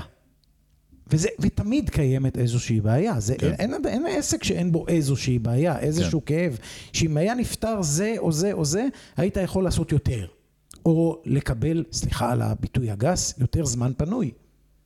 לא חייבים לעבוד 24-7, 365. נכון. אתה יכול להיות זמין 24-7, 365, אבל אתה לא חייב לעבוד כל הזמן. זה, זאת אומרת, המחצבה הזאת תסתדר גם חלק מהזמן בלעדיך. ממש. אז הדבר הראשון זה באמת כנות ולהגיד, אוקיי, כנראה שיש פה איזושהי בעיה שלו הייתה, או איזשהו עניין, בואו לא נקרא לזה בעיה, בואו לא נפחיד, שלו היא הייתה נפתרת היה יותר טוב. הדבר השני זה להסתכל למציאות בעיניים ולהגיד, זה וזה וזה לא מספיק טוב לי, או זה וזה וזה הייתי רוצה שיהיה עוד יותר טוב. זה הדבר השני. כן. זאת אומרת, העובדה, היושרה הפנימית שלך כלפי עצמך, העסקית, להגיד, אני רוצה כאן יותר טוב. את הדבר השלישי, גם, גם אם אני לא יודע איך זה ייראה. גם אם אני לא יודע איך זה תראה ייראה. לשם. הדבר השלישי זה לקחת את הבעיה ולהפוך אותה לנקודת מוצא. כרגע יש לי בעיה. כרגע אני, אה, עולה לי פה בעולם, לא בעולם שלי, אבל בתוך העסק שלי יש עשרה טלפנים. הם עולים לי אה, ש- שמונת אלפים שקל לטלפן, הם עולים לי שמונים אלף שקל בחודש. אם הייתי מצליח להוריד, לצורך העניין, לארבעה טלפנים, שכל אחד מהם היה עולה לי עשרת אלפים שקל בחודש, האם מצבי היה טוב כן. יותר או פחות, בהינתן מצב שהם נותנים את אותה תפוקה או יותר, כנראה שכן. אגב, זה מתחבר לי לעולם אחר שאני לומד אותו עכשיו, של הלידים האיכותיים.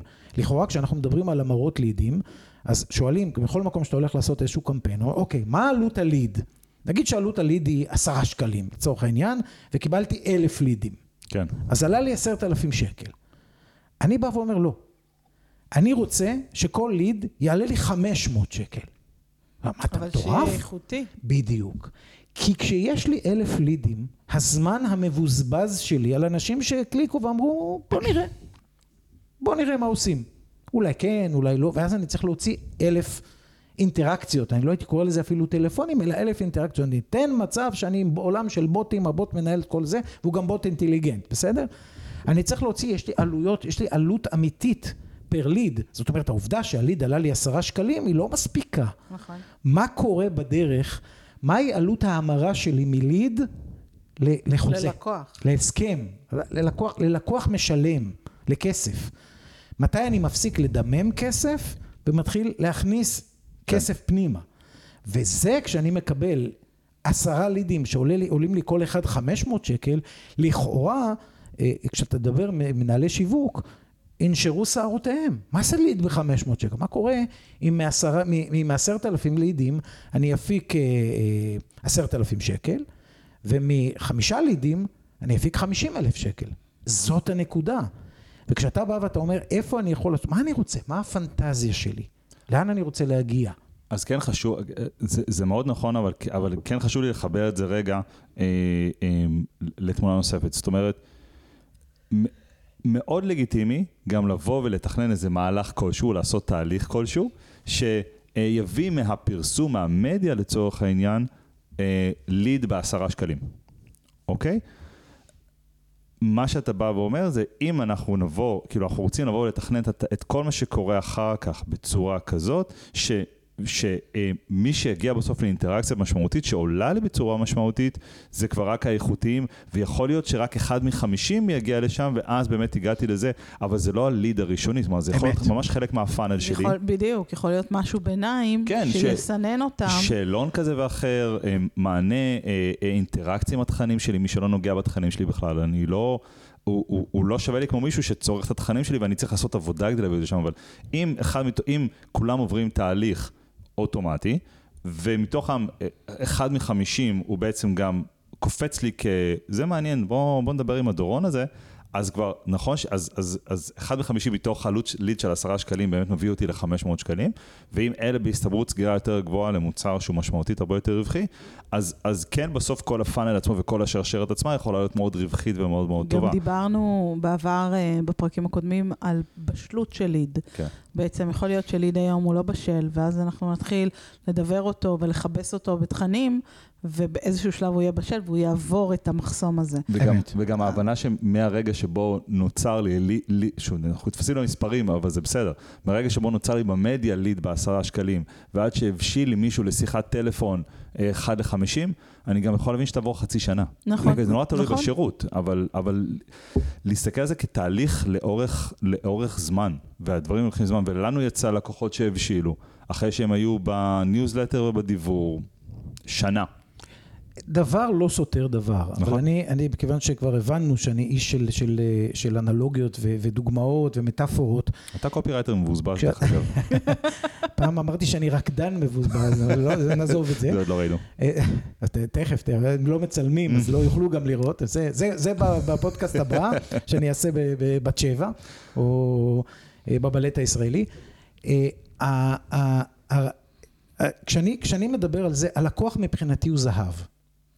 איך אתה מוצא את, ה, את אבן הזהב? אתה לוקח מה שהיו עושים פעם, אצל, אה, היו סרטים שלמים, שבהם אתה לוקח ואתה אתה לוקח במסננות גדולות מאוד הרבה חול, כן. ואתה מתחיל... עדיין עושים. את זה. כן, כן, אבל היום עושים את זה קצת יותר טכנולוגי, אני מעריך, לא עם אנשים עם הידע, אבל בואו נעזוב את זה. אבל זה לא משנה, זה אותו רעיון. אתה צריך לסנן המון חול כדי להגיע נכון, לאותה אבן לגרגר, זהב. נכון. וזה בדיוק נכון.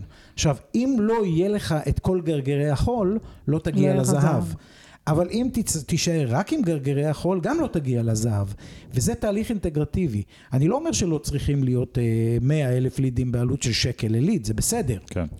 אני רק אומר שהתהליך, תהליך, התהליך הפילטראי לצורך העניין, מלשון פילטר, חייב להיות כזה שבסוף אני את הזמן שלי כן. אה, ישקיע משקיע ב- ב- בזהב. במקומות, בדיוק, במקום שהוא כבר, הוא כבר מתחיל לנצוץ. נכון.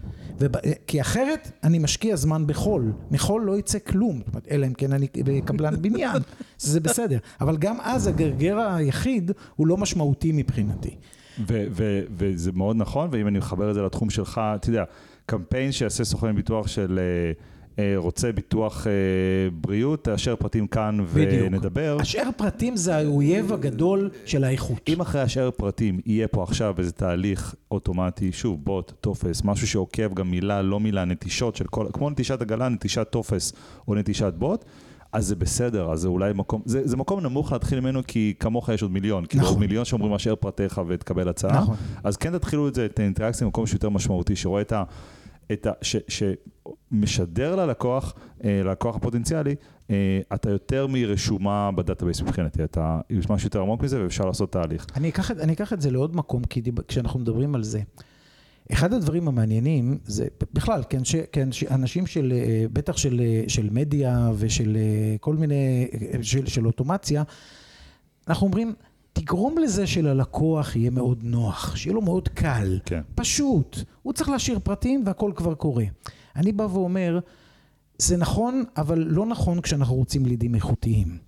אחד הדברים שאני למדתי עוד בימים שהיינו עובדים ידנית, ועוד לא היה לנו את כל הטכנולוגיות שלנו היום בעולם הביטוח, אני הייתי שולח לקוחות להביא ניירת של הביטוחים שלהם. היום יש לנו את זה כבר בתהליך אוטומטי בעולם הביטוח, לא כן. קשור לזה, זה בחלק מחייב, זה נקרא הר הביטוח.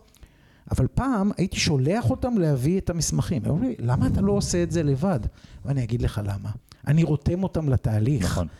אם אני הולך ומביא, אז אני נמצא בצד אחד של המתרס והם נמצאים בצד השני. והתפיסה הייתה, אני, הלקוח ואני הולכים יד ביד. נכון. הוא עובד בשבילי. עכשיו, עבור הדברים האלה הרבה פעמים הייתי גובה תשלום. אנחנו אחת מהסוכנויות שהמציאה את מושג גביית שכר טרחה על ידי סוכן ביטוח, שזה עולם שלישי כבר, ש... זאת אומרת, לא מבחינת עולם שלישי, אלא עולם נוסף שיש כן. לנו, פן נוסף שלא נדבר עליו. אבל אני הייתי אה, אה, אה, אומר ללקוח, תקשיב, אני יכול, אני יכול ללכת להשיג עבורך את הדברים, יחד עם זאת, על דברים שאתה יכול לעשות בלבד, אני לא גובה תשלום. ובתוך המשפט הזה הייתי מכניס שני דברים. אחד, השירותים שאני נותן לך שווים כסף ועולים כסף, מאוד מאוד שונה אצל סוכני ביטוח, אמרנו סוכן ביטוח אבל אחרת. והדבר השני, הייתי רותם אותו לתהליך, אני לא רוצה לשלם, אני לא רוצה לגבות ממך כסף על משהו שאתה יכול לעשות אותו בעצמך די בקלות. כן. מה שהיה מגדיל את האמינות שלי. נכון. ואת ה, את ה, את המקצועיות שלי. אתה יכול לעשות את זה לבד, אתה לא צריך אותי. עד היום, אגב, בהסכמים שלנו מול לקוחות, אנחנו כותבים, אתה יכול לעשות את זה אצל כל סוכן ביטוח, ברוב המקרים לא יגבו ממך תשלום, ובכל זאת הם משלמים אצלנו כסף. על דברים שהם יכולים לקבל במקום אחר. כן. כי כשאנחנו מדברים, וזה באמת מוטו, כשאני התחלתי את דרכי בעולם הביטוח, ישב איתי מישהו שהיה אבן דרך, או ממש מורה לביטוח, ואמרתי לו, מה החלום שלך? החלום שלי שיהיה פה ספסל בחוץ, ישבו פה אנשים כמו בקופת חולים, וכל אחד שייכנס ייגהץ כרטיס אשראי. אז הוא אמר לי, אתה מטורף, למה אתה חושב, קודם כל בהגדרה זה נכון, למה, הוא, היה לו אבחון פסיכיאטרי כבר למה אתה חושב שהוא יכול לקבל, שהוא ישלם אצלך, על, אם הוא יכול לקבל את אותו דבר אצל סוכן אחר. אז אמרתי לו, יקירי, אני לא אזכיר את השם, הוא כבר לא צעיר, אמרתי לו, יקירי, יש לך רק צמד מילים אחד שגוי פה, והצמד המילים הזה הוא אותו דבר. דבר. אם אני כמו כולם, אז אני כמו כולם, ואז הפרמטר הוא פרמטר של מחיר. נכון. אני מעריך שאם היית פונה לאלף סוכני ביטוח, נגיד שכ-999.9 לא היו מסוגלים לשבת איתך ולדבר איתך בפודקאסט על אוטומציה. נכון. אני קצת מגזים, בוא נגיד 990. הרעיון הוא לייצר את השונות, מה שנקרא, יש ספר נפלא כזה שנקרא טווס בארץ הפינגווינים. אוקיי, לא בוא מכיר. תהיה, או, או כמו שסט גודין קורא לזה, הפרה הסגולה. כן. זה נמצא ב... ב זה, תמיד תנסה לעשות אחרת. אני לא מוכן לחיות בעולם שבו אני, אני בינוני. אני רוצה לחיות בעולם שזה או צל"ש או טר"ש. או שהצטיינתי ועפתי, או שחטפתי מכה בראש. עכשיו, ממכות בראש אני יודע להמריא. אבל בוא נגיד שאני מעשרה ניסיונות אחטוף תשע פעמים מכה, זה שווה בשביל הפעם העשירית. זה עניין, זה, זה באמת, זה עניין אה, אה, פרופורציונלי לחיים. אני מוכן לחטוף תשע מכות כדי לה, לה, להתרומם או להמריא בפעם העשירית. זה הרעיון. אם אתה לא זה, אתה לא יזם. אם אתה לא יזם, אתה עוד אחד בשורה ארוכה של אנשים שעושים את אותו דבר, ואז אל תתפלא שאתה נמצא בעולם ש, ש, של מחירים. נכון. אם אתה והוא והשלישי והעשירי נותנים את אותו דבר בדיוק, אז ילך הלקוח למקום שזול לו, או שנוח לו, או whatever. גם בעולם הזה של זול ונוח, אני לוקח דוגמה של הרבה מאוד שנים אחורה. בקצה רחוב אה, בן יהודה בתל אביב, היה הסופרמרקט הראשון שהיה פתוח 24 שעות ביממה, מיום רביעי בבוקר עד יום שישי, שעה לפני כניסת השבת. אוקיי. Okay. סופרמרקט של שופרסל, אני מדבר על שנות ה-80, הייתי קופאי בשופרסל, כן, ברמת אביב, לא בסופרסל ההוא, לא קיבלו אותי. ולידו הייתה חנות, אה, אנחנו קוראים לזה היום חנות נוחות, פעם קראנו לזה פיצוצייה. בקבוק מים בחנות הנוחות נמכרה בעשרה שקלים, ואותו בקבוק מים ב, ב, אה, נמכר, סליחה, בעשרה שקלים, אותו בקבוק מים בסופרמרקט נמכר בשני שקלים. עכשיו, למי התאים, למי התאים הסופרמרקט? לאנשים שהגיעו, החנו את האוטו, נכנסו לסופרמרקט, קנו ירקות, קנו זה, קנו זה, וזה בסדר. למי התאים הבקבוק בעשרה שקלים? למי ששם את האוטו, רץ לקנות בקבוק מים וחזר. כן. כשאתה יודע שפלח האוכלוסייה שלך יקנה בכל מחיר שהוא נורמלי, אני מעריך שבחמישים שקלים היו הולכים לפיצוצייה הבאה, כן. אבל בעשרה שקלים לעומת שני שקלים עדיין יש פה אה, שמונה אחוז רווח, כמו שאנחנו צוחקים, כן, משניים לעשר, אה, יש פה, יש פה רווח מטורף. וזה אותו בקבוק מים, הם נכון. קונים אותו מאותו ספק באותו מחיר, אבל אני מכוון לפלח אוכלוסייה מסוים, והפלח האוכלוסייה שלי הוא אותם אנשים שמבינים, או שגרמתי להם להבין, שמה שהם צריכים זה אותי. שהם רוצים שאני אהיה זה שאטפל בתיק הביטוחי שלהם, בין אם זה הנסיעה שלהם לשלושה ימים ללרנקה, או בתיק הפנסיוני שלהם שהוא הולך, הולך ללוות אותם עד יומם האחרון, זה לא משנה. בעצם מה שמחבר פה זה את, ה, את ההבנה שנוצרת אצל הלקוח, וזה השיווק, וזה גם בתוך השירות עצמו. ש... שלא משנה איזה בעיה תצוץ, איזה אתגר יצוץ, אף אחד לא עושה ביטוח בשביל הכיף, עושים ביטוח בשביל שכשמשהו יקרה. שלא משנה איזה בעיה תצוץ, אתם תהיו שם, אה, וגם אם לא יהיה לכם את, תמיד את כל הפתרונות ואת כל התשובות, יהיה לכם תמיד את ה... את ה תמיד תחפשו את המעבר, תמיד תיקחו. ושוב, אני, אני ככה קושר את הכל עכשיו לקראת הסוף לאוטומציה. מה הסוף? רק התחלנו. מה התחלנו? אני לא... אמרנו שזה יהיה טרילוגיה. אה, אבל אני מחבר את זה ל... חשבתי שחמשילוגיה. אני מחבר את זה גם למה שאנחנו רואים בתהליכי אוטומציה, שכל כך הרבה פעמים אנחנו רואים ללקוחות, וממש אתמול יצא לי להגיד את זה למנכ"ל בחברה שאנחנו מלווים. שחררו את האיך, שחררו את המערכות, זה לא רלוונטי. מה אתם רוצים שיקרה? ואת מה אתם רוצים שיקרה, אנחנו נרתום לתוך הדבר הזה את, ה, את, ה, את, את סט הכלים ואת, סט, ואת מרחב האפשרויות, ויכול להיות שנבוא נגיד להם, אוקיי, אז את זה בדיוק אי אפשר לעשות, או זה לא שאי אפשר, זה יכול לצאת לכם מאוד יקר ומאוד לא כלכלי, ממש אתמול יצא לי לדבר על זה, שאפשר לעשות דברים בצורה כזאת, זה יהיה מאוד יקר כתהליך אוטומציה, כי זה משהו מאוד מאוד מורכב, אבל בואו נבדוק אם אפשר לעשות את זה גם בכיוון אחר, שאולי הוא יותר יקשה לכם בעבודה שאתם עושים בבק אופיס של האתר שלכם לדוגמה, אבל זה כן יאפשר את הדבר הזה, ו- ו- ומה שזה ייתן בסוף זה אה, אה, להשיג את המטרה העסקית שאותה אתם רוצים, במקרה הזה זה כל מה שקשור למכירות, אה, בדרך טיפה אחרת ממה שחשבתם, אבל, אבל המטרה היא באמת ה, ה, הדבר החשוב בתהליך. ואני חושב שההסתכלות אני, הזאת... אני אתרום, לך, אני אתרום לך משהו, מכיוון שאני צריך להחזיר את עלויות החנייה שלי, אז אני אתרום לך. הביטוי, המילה יקר, היא, היא כמו, כמו רימון יד באוזניים של הלקוח. אני לא מדבר על, אני בדרך כלל לא מדבר על יקר, למרות שאמרתי אנחנו יקרים. הביטוי יהיה, זה יעלה לכם יותר. כן. אבל היה, מול יקר יש זול. מול יעלה לכם יותר, יש מה תקבלו. ואני תמיד אומר, זה לא חשוב כמה אתם משלמים, זה חשוב רק דבר אחד, מה אתם מקבלים. נכון. כי בעולם שלי, בוא ניקח את זה מעולם, בהשאלה, מעולם ביטוחי הנסיעות לחו"ל, אם נסעת לחו"ל ולא קרה שום דבר, בזבזת, לא, בזבזת המון כסף. על הביטוח. על הביטוח. נכון. שילמת ב, ל, לחינם. נכון. אז אם, יצ, אם נסעת ו, ושילמת, לא משנה כמה שילמת. אם נסעת וקרה משהו, לא יעניין אותך כמה שילמת. נכון. זה הרעיון. נכון. מכיוון שברגע שאתה תצטרך ואנחנו נהיה שם, זה, זה, אנחנו אגב, גם, אתה, גם אתם וגם אני, אנחנו מעניקים פתרונות, אנחנו פותרים לאנשים בעיות. ואנחנו בפרימיום פותרים בעיות בביטוח, בפרימיום נסיעות לחו"ל אנחנו פותרים בעיות בחו"ל, אנחנו פותרים בעיות פנסיונית, אנחנו פותרים בעיות, רוב האנשים לא יודעים שיש להם את הבעיה, נכון. מה שמתחבר אחורה. קודם כל, תבין שכנראה יש פה איזושהי בעיה, זה לא משנה אם אתה חושב שהכל נפלא, יש תמיד, יש בעיה, לא כן. משנה איפה. ובמקום הזה אני בא ואומר, המחיר הוא אף פעם לא פרמטר. כי אם אנחנו נחזור לבקבוק המים שעולה שני שקלים בסופר, בוא נשים אותו אחרי שהלכת שלושה ימים במדבר, ועכשיו בקצה המדבר יש דוכן שמוכן למכור לך בקבוק מים בחמישים שקל. מה, לא תקנה? ברור. אז אם אתה לא יודע שאתה צמא, אז זה בסדר, אתה תמות בצמא, וזה גם בסדר. לא כל כך בסדר, אבל לא נחמד. אבל ברגע שיצאת ואתה מבין שאתה צמא, אין מחיר לפתרון. נכון. השאלה היחידה היא, האם אתה רואה את העסק שלך כמשהו שצריך את בקבוק המים הזה בחמישים שקלים, כדי בכלל להתקיים או להמשיך או לגדול, זה לא משנה מה. ואם אתה נמצא בעולם של סטגנציה, אתה כנראה לא לקוח שלי.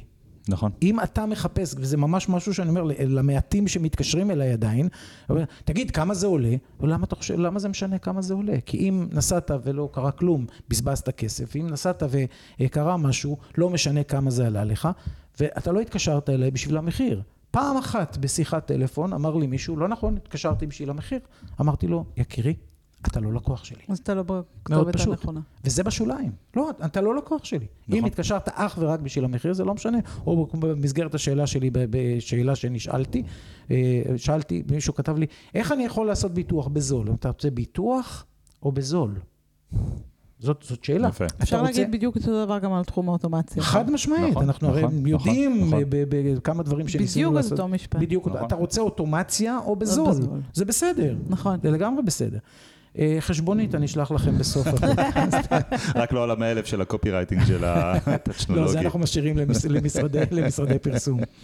טוב, אז יש לנו בפינתנו הידועה, אה, מה למד, יש לנו עוד משהו? יש לנו עוד הרבה לדבר עם דורון, אה, אבל אנחנו יכולים פה עוד שנה. אוקיי, אז בואו נעבור לפינתנו, מה למד... דבר אחד שאמרתי לו, נו, לא תתני בזה. רגע. שלושה אנשים רוקדים פה פתאום לצלילי ה...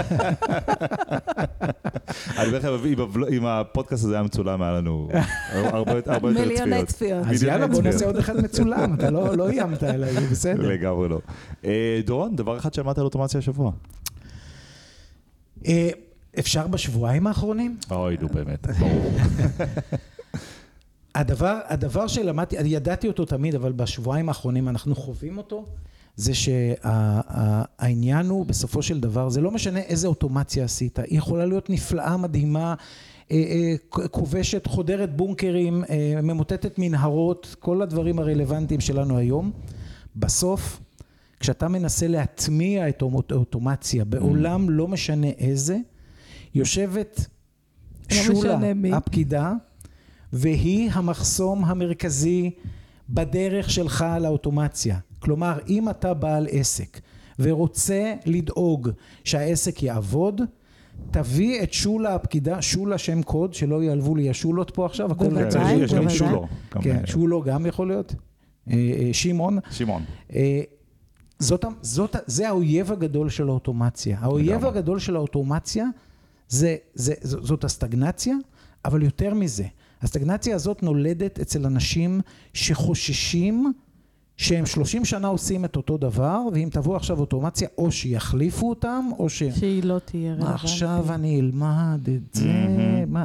אלה ודרך האויבים. אגב, דרך אגב, זה, זה אולי יפתיע, אבל ראיתי את זה גם אצל חבר'ה צעירים, לגמרי. שלא עושים את אותו דבר 30 שנה, שהם עושים את הדבר הזה שנה כבר, ויש לנו פרק שהקלטנו שנקרא מי הזיז את העבודה הידנית שלי, אה, שהוא. בדיוק בדיוק מדבר על זה, על, על, ה- על זה שבסוף התהליכים הכי מורכבים והכי מדהימים והכי טכנולוגיים והכי אה, אוטומטיים יפלו על על ה- האנשים הלא טכנולוגיים אז שלא בדיוק. רוצים. לא, לא, לא בהכרח לא בהכרח טכנולוגיים. לא טכנולוגיים. אה, המכשול של ה... אחד הדברים, באמת, בנינו, נכון. בנינו איזושהי חשיבה ומערכת אה, טכנולוגית מאוד מאוד מאוד, שמקלה על כולם, על כל, ה- על כל הגורמים, יש פה לא מעט גורמים בתוך התהליך הזה, וזה נעצר במקום של מי שצריך ללחוץ על הכפתור נכון. ולעשות send. נכון.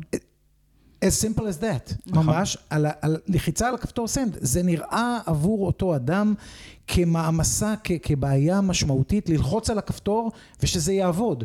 עכשיו זה יקל על חייו, זה ישפר את כל התהליך, זה יעשה את זה מאוד מאוד נוח, מאוד מאוד קל, אבל ללחוץ על הסנד נראה כמו לכבוש את ה... לחצות את הרוביקון, כן. אם דיברנו על ג'יפים, אפרופו רוביקון, כן, זה... אז זה, זה, זה הדבר שלמדתי. הדרך לעולם אה, נפלא של אוטומציה עוברת דרך היחיד שהאצבע שלו צריכה ל- ללחוץ על לגמרי. הסנד. נכון. לגמרי, ו, ו, ותמיד אותו יחיד או יחידה, ככל שנרתום אותם יותר מוקדם לתהליך, חד משמעית. ונוריד אצלם א', את מפלס החרדה סביב הולכים לפטר אותי מחר. זה לא אומר שלא יפטרו אותם מחר, אבל אולי, אבל, אבל, אבל אנחנו רותמים אותם לת- לתוך התהליך הזה, וגם בוא, בין שתי האוזניים שלהם יושב ידע של איך התהליך מתבצע, שהוא נורא נורא חשוב. זאת אומרת, המהות שלנו של לבוא ולקחת את מה שצריך לקרות, אה, ולהפוך אותו מתהליך של בן אדם שלוחץ על, אה, עובר בין חמישה מסכים במקביל, כמו שאמר אה, לי בזמנו דוד צבן, אה, שראיינו אותו לפודקאסט, שהוא... אה, אה, שהוא היה סמנכ"ל הכספים של איקאה ושל קבוצת דלק. הוא אומר, כל המסכים הירוקים האלה של פעם, של כל המערכות, שאתה לוחץ הכפתור, הולך מכין כוס קפה, וכשאתה חוזר אתה מקבל את השורת פלט שלך. כן, מערכות ה-10, בדיוק, 400 כן, בדיוק, המפורסמות. כן, בדיוק, כן, כל כן, השרתים כן. האלה. אגב, חלק מחברות הביטוח עדיין עובדות עם ה-10, לא 400. מפתיע, כן. לא מפתיע. ואתה יודע, אני לא ידעתי, אני, כשאני הגעתי לענף הביטוח בשנת 90, 91, ה-S400 הייתה המערכת היחידה, המערכת הירוקה כמו שקוראים לה, ואז הבנתי, מישהו אמר לי שה-S400 היא בכלל מערכת לניהול מלאי. וואלה. זה לא ידעתי. מערכת לניהול מלאי, זאת אומרת, התעסקו בכספים של אנשים בעולם הביטוח, המערכות שונות היום, אבל עדיין, הן מבוססות, הם באו מהעולם של ה-S400, המערכת הירוקה, מערכת לניהול מלאי, זאת אומרת, מחסן- הכסף כן, שלנו. כן, כן, בוא, coming to think of it, אה, אה, בכל זאת, המערכת הזאת, מלאי, עדיין מלאי. כן, בסופו של כן. דבר זה מלאי, אין אה, זה. אז אה, לגמרי כן, הטיפ כן. שלך של אה, לרתום את אה, שולה ואור שמעון לתהליך, אה, כן. סופר חשוב. ענת? הדבר אחד שאמרת על אוטומציה השבוע? אה, יצאו, אה, זה בלי קשר לעולם הביטוח, אני, אה, מי שמכיר, לא מכיר את פילאוט, שזה מערכת Yes. פסים, יש לה אינטגרציה נייטיב לאיירטייבל, אנחנו מדברים עליה הרבה, והם יצאו עם אפשרות לשלוח ובוק בתנאים מסוימים. conditional webhooks. בדיוק, שזה מדהים בפני עצמו, וזה חדש, חדש, חדש. זאת אומרת, מה שזה אומר בעצם זה אם אני רוצה, אני יכול לקנפג בתנאים שונים באיזה וובוקים שונים? תנאים? נכון. מהמם. מהמם, מאוד מפשט את התהליך האוטומציה, גם חוסך אופרציות או נכון, משהו ב- בהחלט, במקום שלא צריך. זה. מתים על זה. אה, אני אשתף שבשבוע האחרון אה, עשיתי דברים מעניינים עם, אה, עם OpenAI ועם Make, אה, ברמה של תהליכי אוטומציה שקשורים, של איך, איך רותמים את ה-AI בעצם לתוך תהליכי אוטומציה. שני דברים שיש לי להגיד אה, אני יכול להגיד שני דברים שלמדתי, אבל אחד הוא טכני והשני הוא, אה, הוא יותר מתודי, לפחות ממה שאנחנו בחרנו לעשות. הראשון ברמה הטכנית, יש ל-OpenAI אה, אה, במייק אפשרות של לבוא ולהגיד, קח, תבצע את מה ש-AI עושה, הרי AI עובד על לקבל אינפוט כלשהו, לקבל פרומפט, שזה סט ההוראות שלי, ובסוף הוא מוציא לי פלט. ובאפליקציית OpenAI שבמייק יש, אני יכול להגיד לו שיוציא לי את זה, כאילו text to structure data, וזה אומר שהוא מוציא לי את המידע כבר בפורמט של ג'ייסון, שאני יכול לקחת אותו אחר כך להמשך תהליכי האוטומציה. זה נורא נורא נוח, אני השתמשתי בזה בתהליך של לקחת מייל מסוים, להוציא ממנו נתונים, ואז את הנתונים אני לוקח, דוחף אותם ל-CRM, שולח אותם במייל וכל הדברים האלו. הוא פירסר לך את האימייל? הוא כן, בטח. אני אמרתי לו, תקשיב, באימייל הזה יש שם, יש שם חברה, יש סוג הפנייה, יש הודעה. אני רוצה שתשלוף לי אותם, ואת השם תוציא לי כשדה name, את השם אימייל תוציא לי כשדה אימייל, וגם תעשה לי עוד עבודה של, מעבר לפרסור, גם עבודה של תעבור לי על התוכן ותגיד לי מה הבנת ותנסח לי משפט כזה ואחר, וכל זה קיבלתי בג'ייסון מובנה בסוף. בעצם, כל סצנריו היום שאנחנו רוצים לפרסר אימיילים, אנחנו אומרים, תעזבו את הרג'קס mm-hmm. וזה, אלא לכו ל-OpenAI, הוא יקרא והוא ידע להוציא לנו? כן, יש לזה עלות, שהולך ל-OpenAI, מעבר לזה שאתה צריך אה, רישיון, יש לך גם... אה, אה, אתה מכניס פה עוד ישות ש, ש, שאתה צריך לדעת שאתה עומד במגבלות ה-API שלה ובכל הדברים. אז יש איזו עלות מסוימת, אבל בגדול, ברור, בגדול, זה כן. בסדר, עדיף על, אה, על זה שמשנים את האימייל. והכל קורס לך. משנים את המבנה של המייל, וזה קורס נכון, אני אומר לו, תבין מפה איפה אימייל, ולשמחתי המיילים האלה גם היו מאוד structured, כלומר מאוד מאוד מובנים, לא היה לנו אפשרות לקבל אותם בצורה אחרת רק אימייל, אבל זה היה אימייל מאוד מאוד מובנה, אבל כן, זה, זה מה שהיה עושה, הוא מבין איפה יש אימייל בתוך הדבר הזה. אז דבר ראשון הוא באמת האפשרות לתת ל-AI לרוץ ולהוציא לי בסוף structure data ו-JSON שאני יכול אה, לקחת אותו להמשך האוטומציה בצורה מאוד מאוד קלה. ולא צריך לכתוב רג'קס. ולא צריך לכתוב רג'קסים, שאני ממש גרוע בזה. אחרית הימים. נכון, שזה דבר אחד. והדבר השני שהוא כן קשור, הוא יותר מתודי שקשור ל-AI, אנחנו בדיוק עושים עכשיו תהליך של לקוחות שלנו שקשור ל-AI וקשור ללידים הנכנסים שלהם, וממש כבר אפיינו תהליך בשלושה שלבים שאנחנו יכולים לעשות, והשלב הראשון הוא, בעצם מדובר שם על פניות שנכנסות, ואנחנו רוצים שה-AI בצורה כזו ואחרת יחזור ללידים בצורה יחסית מהירה, יותר מהירה משאנשי המכירות יכולים. אבל בגלל ש-AI מעורב, בגלל ש-AI הוא לא תמיד הדבר הכי צפוי בעולם, יש לנו פרק ייעוד ממש מלא על, על AI ואוטומציה. החלטנו שבשלב הראשון אה, אנחנו נבנה את כל התהליך, נבנה את כל הסצנריו, נבנה את כל האוטומציה, אבל הפנייה לא תגיע ללקוח, הפנייה תגיע אלינו. זאת אומרת, זה אלינו ולמנהלת המכירות, שבעצם איך יראה האימייל שהלקוח ייתן, בידיעה שיש להם כמה עשרות פניות ביום, אז על פני טווח של שבועיים כבר, אנחנו נוכל לראות מה AI מבין מסוג הפניות פחות או יותר. ואם נראה כי טוב, אנחנו נהפוך את בשלב השני את הדבר הזה לתהליך שבאמת גם יוצר את הקשר עם הלקוח בצורה. כי אני, כי ה-AI יכול לעשות דברים מדהימים, ובטח הרבה יותר מהר משאנשי מכירות, בטח אם זה בשעות הלילה או בסוף שבוע, אבל הוא עדיין, אה, יש לו את השיקול דעת שלו, ואנחנו רוצים לדעת שהדבר הזה הוא, הוא טוב לפני שאנחנו משחררים אותו לעולם.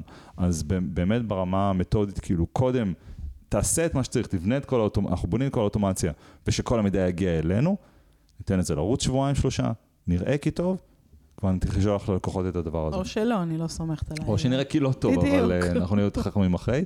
ממה שאני ראיתי שבנינו לנו תהליך כזה דומה, זה היה מדהים. סבבה, נחיה ונראה. נחיה ונראה. יש גם סגיר לפינה הזאת? לא, זהו, לא. נגמר. הסגיר הוא סוף הפודקאסט. דורון, איזה כיף שבאת. דיברנו הרבה זמן על לארח אותך, ואיזה כיף שככה התפנית, ופיית החניה גם הייתה טובה אלינו. אז פיית החניה כיכבה פה. תודה רבה, דורון הורנפלד, ממש נהנינו לארח אותך פה, ותודה על כל, ה... על כל הידע והכלים. אנה גרינברג, תודה רבה. תודה רבה, דודו. ביי ביי. ביי. ביי. חברים, עד כאן הפרק. אנחנו ממש מקווים שנהניתם, שהפקתם ערך, שלמדתם משהו חדש. השיתוף שלכם חשוב לנו, חשוב לנו להגיע לאנשים שהתוכן שלנו יכול לעזור להם בעסק, בעבודה, אפילו בחיים. ואנחנו נשמח מאוד אם תוכלו לדרג אותנו באפליקציית הפודקאסט שאתם מאזינים בה ממש ממש עכשיו. אנחנו מודים לכם על ההאזנה, תודה רבה ואחלה יום.